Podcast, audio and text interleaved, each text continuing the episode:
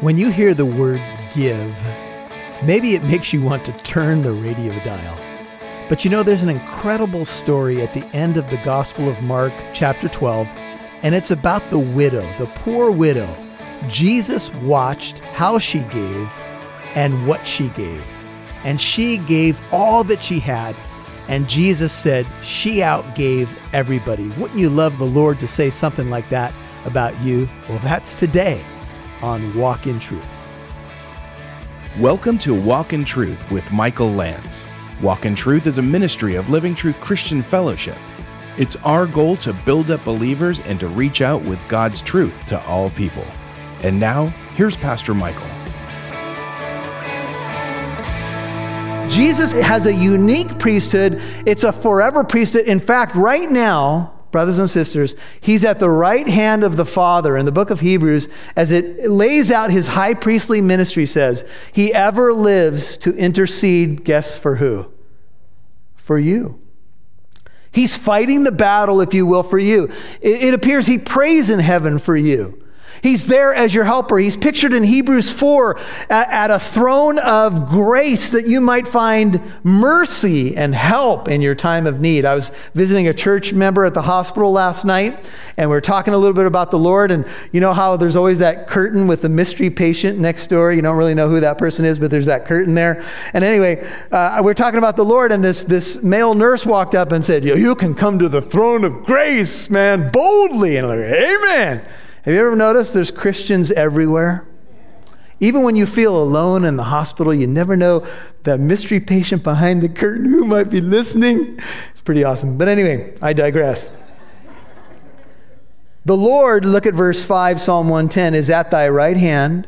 He will shatter kings in the day of his wrath. He will judge among the nations. He will fill them with corpses. He will shatter the chief men over a broad country. He will drink from the brook by the wayside. Uh, therefore, he will lift up his head. Now, this incredible picture, Jesus has reached back here for a reason because this psalm is making it clear that Jesus is divine. He's come down from heaven to save us. Go all the way to the book of Hebrews. Just want to show you one more passage, all the way towards the end of the New Testament, the book of Hebrews, chapter 1. This is some incredible stuff, and I'd like to spend, I could spend hours teaching on this, but for the sake of time, let's just move to verse 5 of Hebrews 1 where it's picking up this idea of the exaltation of Jesus as he's compared to angels and to Moses and so forth. Hebrews 1, verse 5 is what you want. After the writer tells about Jesus coming in, he's the God's final word, Hebrews 1 2. He, verse 3, he is the radiance of his glory. He's the exact representation of his nature. Jesus is the subject, upholds all things by the word of his power. When he made purification of sins, Hebrews 1 3, he sat down at the right hand of the majesty on high. Now, this is what the Psalm 110 is teaching. He sat down at that position of glory and privilege and honor.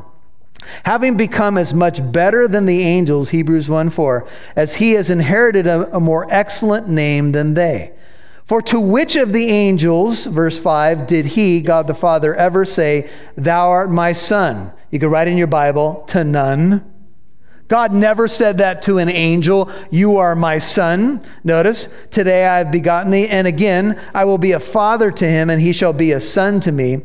And when he again brings the firstborn into the world, he says, Let all the angels of God worship him. Look, brothers and sisters, here's, here's it very simple. The Father is calling upon all the angels to worship the Son, Jesus Christ. Now, God, we know he has, he, has a, he has a dim view on many things. One thing he has a dim view about is anybody else getting worship except for him. Yet, in the heavenly councils, if you will, he is commanding angels to worship the Son. What does that tell you about Jesus' nature? What does that tell you about his identity? He must be God. God the Father is not going to command angels to worship anyone except one who is God. And some of you are saying, Oh, Pastor Michael, my head hurts. This is that Trinity stuff, right? Yeah, here's how it works The Bible teaches it. And when you begin to look at the scriptures, you can see that the Bible teaches one God and yet three personalities that are all called God the Father, the Son, and the Holy Spirit. We got a question on the Bible Answer Show this week. Joe Kelly put it well. Here's the way to think about the triune God He's one what and three who's. One what and three who's. One God by nature or essence, but three personalities, three centers of consciousness. All are God and all are distinct from one another. For example, at the baptism of Jesus, when he is coming up out of the water, the Holy Spirit is descending in the form of a dove, the heavens open, and the Father says, This is my beloved Son in whom I am well pleased. Scholars like to say you have a subject object distinction between the persons of the Trinity the Father is not the Son, the Father is not the Spirit. They are distinct and yet they are one. Jesus was not in the Jordan River throwing his voice up to the heavens. He was not being a ventriloquist, uh, not throwing his voice. There's actually a distinction between the persons of the Godhead, yet they are one in essence. You say, Pastor Michael, how do you? Could you put it up on a chalkboard? Nope. Because any illustration I would try to use for you to grasp that, humanly speaking, would break apart because we're talking about the nature of God. People say, well, if I can't understand it, I'm not going to believe it. Really? Can you understand in the beginning, God created the heavens and the earth, spoke them into existence? Do you have the mechanics of that one? Well, no. I don't even know how my car starts in the morning, frankly, but it does. There's other people in the room who know how it works. Here's the point you don't have to completely be able to comprehend it, you can apprehend it because it's what the Bible teaches, and it's telling you that God, in many ways, is unfathomable. When we see Him, what are we going to see? You know, John describes God as refracted colors in Revelation 4 and 5, and this incredible scene of this throne and angels falling down and 24 elders. And yet we see a lamb there. And how will we see him? We're apparently going to see the wounds in his hands and his side. We're going to experience his humanity. What we believe is that he's going to be human forever.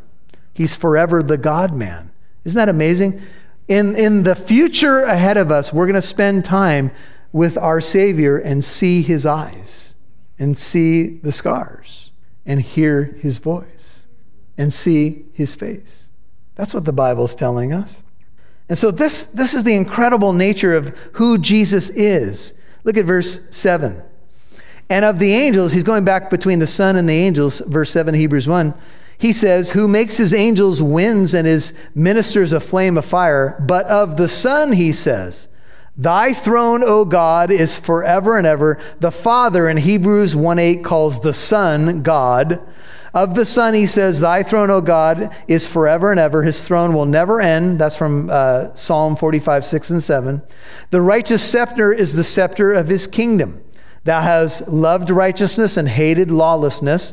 Therefore, God, thy God, hath anointed thee with the oil of gladness above thy companions. And, continuing with the discussion about the Son, Thou, Lord, in the beginning did lay the foundation of the earth. Jesus is the creator. And the heavens are the work, uh, works of thy hands. They will perish, but thou remainest. They all will become old as a garment, and as a mantle thou will roll them up. As a garment they will all also be changed, but thou art the same. How long? Thy years will not come to an end. Hebrews 13:8 is something you should write in your Bible there. Jesus Christ is the same yesterday, today, and forever. He is God. You know, people often downplay the power of who Jesus Christ is, but he is declared to be the Son of God by power, by virtue of the resurrection. Another uh, verse that you'd want to look at is Romans 1, verses 1 through 4, showing both his human and divine nature. Here we have God's portrait of Jesus Christ. He, we have seen him in the preeminent offices of king and high priest and so forth. A man who says, I'm reading from an author now, that Jesus Christ is anything less than this, God in human flesh, Almighty God, makes God out to be a liar. God says that his son is preeminent in all things. What does this mean to me? What does this mean to you? It means everything because I call Jesus my Savior and my Lord. I'm a co heir with Christ. Everything that is his, he says, is mine. This is what it means to know the heart of Christ in terms of his identity. That's the first part of the sermon. Second part of the sermon, we're going to see the heart of hypocrisy. This is verses 38 through 40 back in Mark 12. Mark 12, 38 and 40. And I just want to say a word about what Jesus says next. He's about to give a warning, and people often think that when you warn other people, you're being unloving. Let me just correct that. Biblical love does not mean that you don't warn people and even tell people that what they're doing is wrong. That's not, it's not biblical love when you just say to everybody, well, you're okay and I'm okay and who knows. No, that's not love. Love is a person who's willing to speak the truth and also overlook faults and little idiosyncrasies that we all have. But here is incarnate love. And notice the next thing he does. This is Mark 12, 38. He's in the temple area and he says, In his teaching, Jesus was saying, Beware of the scribes who like to walk around in long robes they like, uh, Luke's gospel says, they love respectful greetings in the marketplaces, chief seats in the synagogues, and places of honor at banquets, who devour widows' houses and for appearance's sake offer long prayers. These will receive greater condemnation. Second section, the heart of hypocrisy. Jesus was able to see through people. And he said, Beware, I warn you, watch out for the scribes. They love to walk around in long robes. Now, when we read some uh, ancient writings on this, it says that the, the, the scribe was easy to see. He wore a white long robe, and it was required of anybody in the marketplace to stop what they were doing to greet the scribe that was coming through. So if you were, you know, maybe you were Hey, folks, thanks for listening to Walk in Truth, and we'll be back to the message in just a moment. We've been doing a Sunday night service called 633, and in it, we've been looking at a subject called the dark dangers of the occult. The occult speaks of that which is hidden, secret, literally occluded, behind the veil. People are fascinated with these subjects, but God warned in both the Old and New Testament that the occult is something that is forbidden and even dangerous. We want you to have access to these resources to teach you more about the occult so you can tell people who are dabbling in it or messing with it about the hope and the love and the truth that's found in Jesus Christ. You can access this information at our website, walkintruth.com. So if you were, you know, maybe you were looking for a good avocado or an apple and you were assessing things and the rabbi comes by, you have to stop what you're doing. And you have to say, Oh, Rabbi, wonderful to see you today. And he'd walk by in his robe and say, Nice to see you as well, poor layperson. you may kiss my ring. And this is what would happen in the marketplace. Everybody had to stop. It was required, except if you were working on a building or you were involved in a project because they were concerned that a brick might fall on your head. But that's just a joke. But anyway, but that was it. Otherwise, you had to stop what you were doing. So when you came into a room, you commanded that everybody stop and acknowledge you. Now, let me ask you is that the heart of Christ? Christ said, I did not come to be served, but to serve. So, this is not any uh, self promotion here, but I park across the street on the other side of River. I do that so that there will be plenty of parking spaces for the people who come here. Some people have expressed concern about that because Pastor Michael has to cross the street. Apparently, that concerns some people, and I understand why. I've been hit by a car in the past, and we won't go there, Mother. But anyway, it explains a lot, doesn't it? But uh, so, but I, I park over there because I don't want to give the impression that there should be a parking space for Pastor Michael. Okay, that, no, that's Pastor Michael's parking space. We, we don't go there. That's where he parks, you know, his car. No, no, no, no, no. We're supposed to be servants, you guys. Amen? That's, that's the way that God has asked us to be in terms of our Christian life. But these guys, and by the way, I don't mind when you guys bless me with, I just want to round this out by saying, I don't mind when you bless me with Snickers bars and oatmeal cookies and maple bars. I don't want you to get the wrong impression. Just Anyway. But they want the chief seats, the places of honor. But notice what they do. Look at verse 40. They devour widows' houses, and for appearance's sake, they offer long prayers. And then it says, and this is quite interesting these will receive greater condemnation. If you ever wondered, are there levels of reward in heaven and levels of punishment in hell? Yes. These will receive greater condemnation because too much is given, much more is required. Here's what they used to do these scribes and religious leaders would come across a widow who was extremely vulnerable. The widow would entrust the keeping of the estate in the hands of the scribe. He was supposed to walk her through loss and if she didn't have protection. And the scribes would often manipulate the widow and they would get her to sign over her property to the scribe. And Jesus said, I know what you're doing. And if some talking head comes on a screen and says to people, Oh, the Lord spoke to me and said, You need to sign over your social security check to my ministry and God will bless you, I would just say to that person, You ought to be very careful. Because if you're ripping people off for the sake of financial gain and you're making false promises that you cannot back up, be careful. The Lord sees through hypocrisy. And this is the final section. We'll move through it quickly. This is the heart of Christ seen in a widow. And he sat down, Jesus did, verse 41, opposite the treasury. This is the area of what's called the court of the women.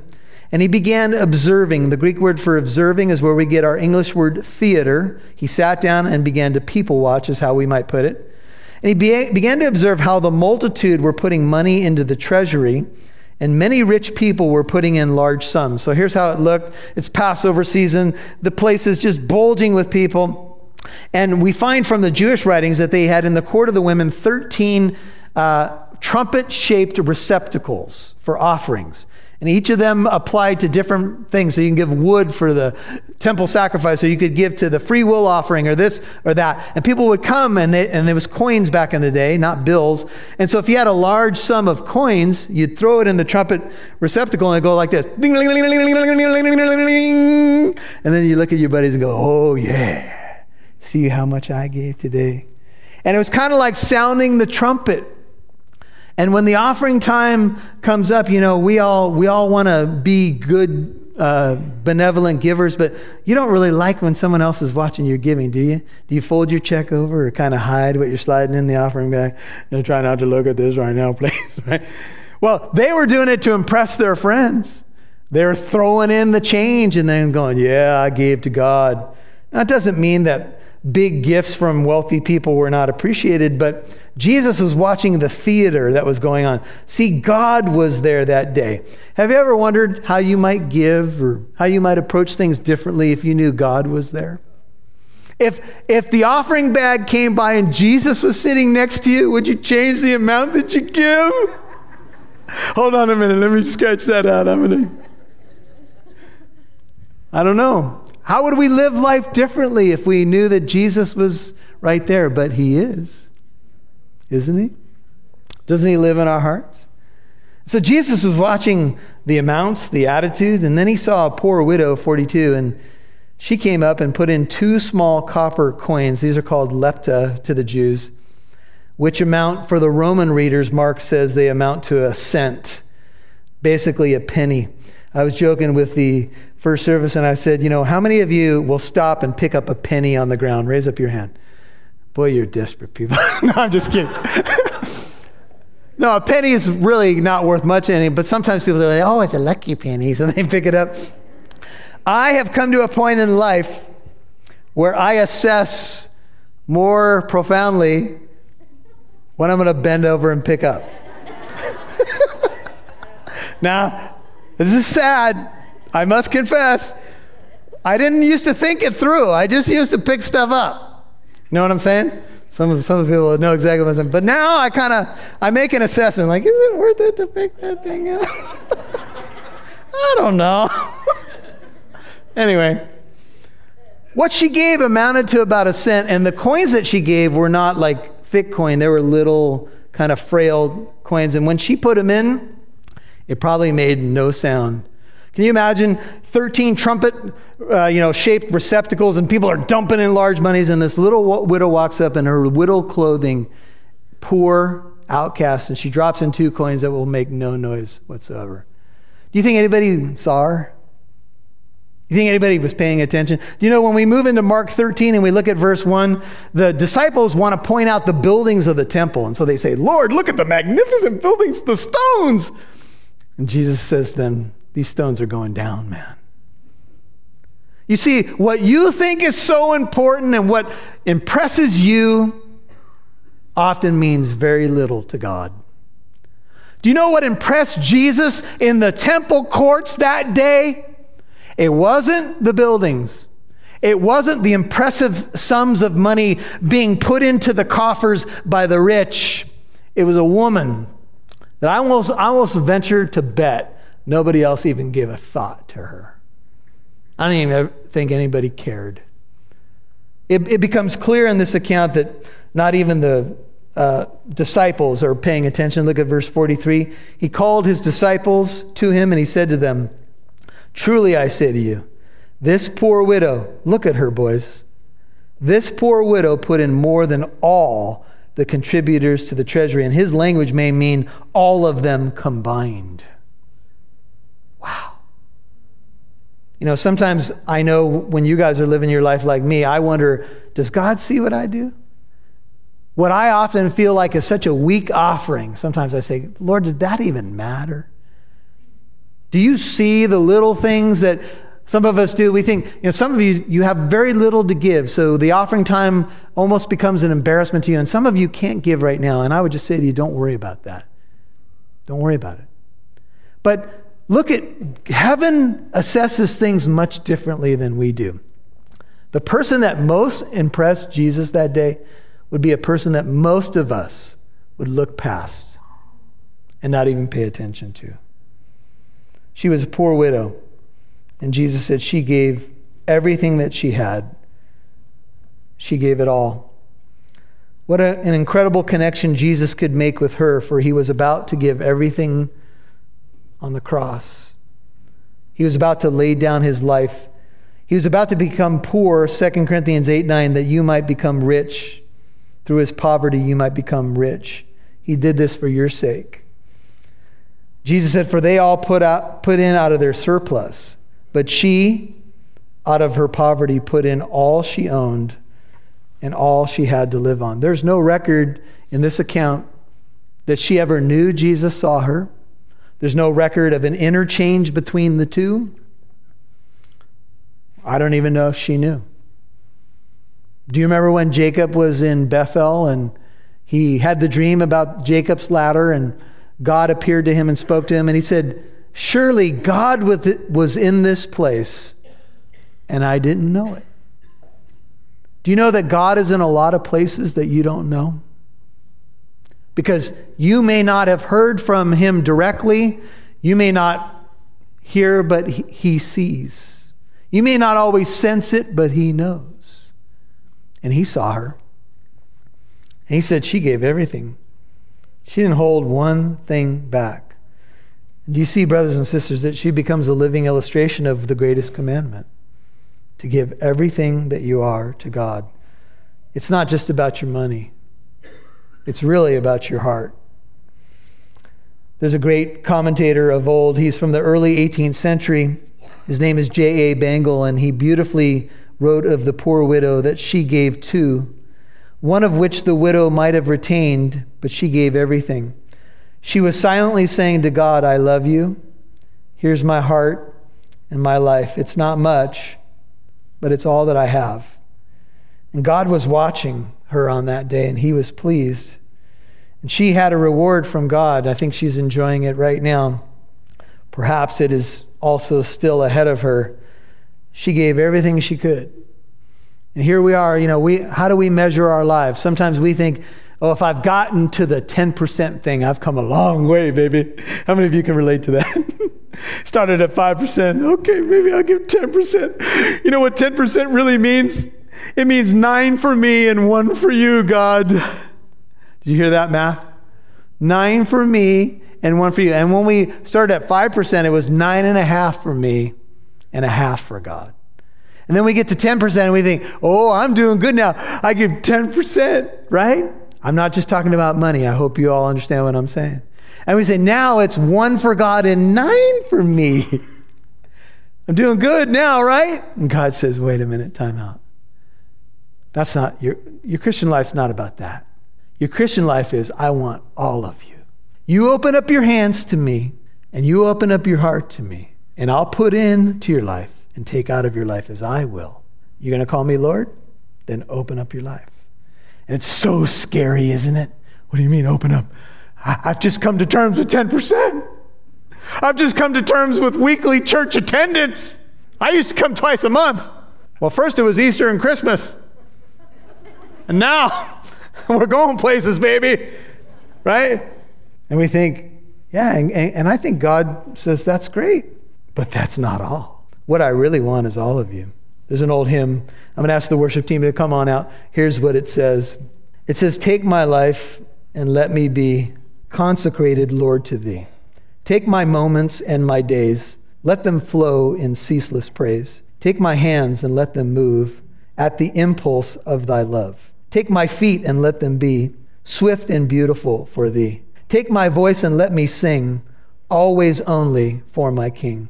Take my lips and let them be filled with messages from thee.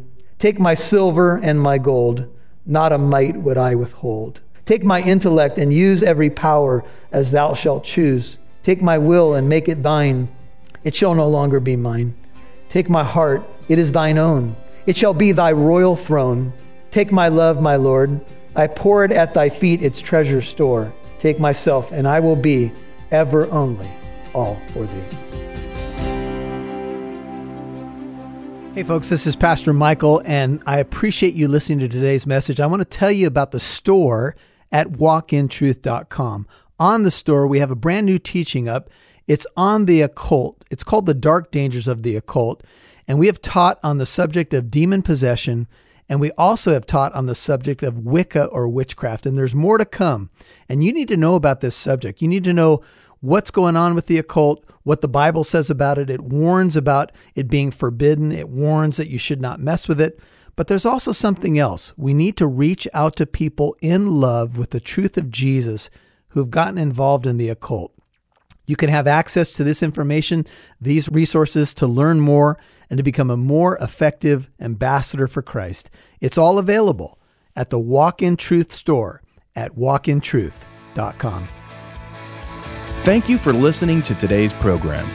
If you'd like to listen to this message in its entirety, or if you'd like to visit our church here in Corona, California, visit our website, walkintruth.com.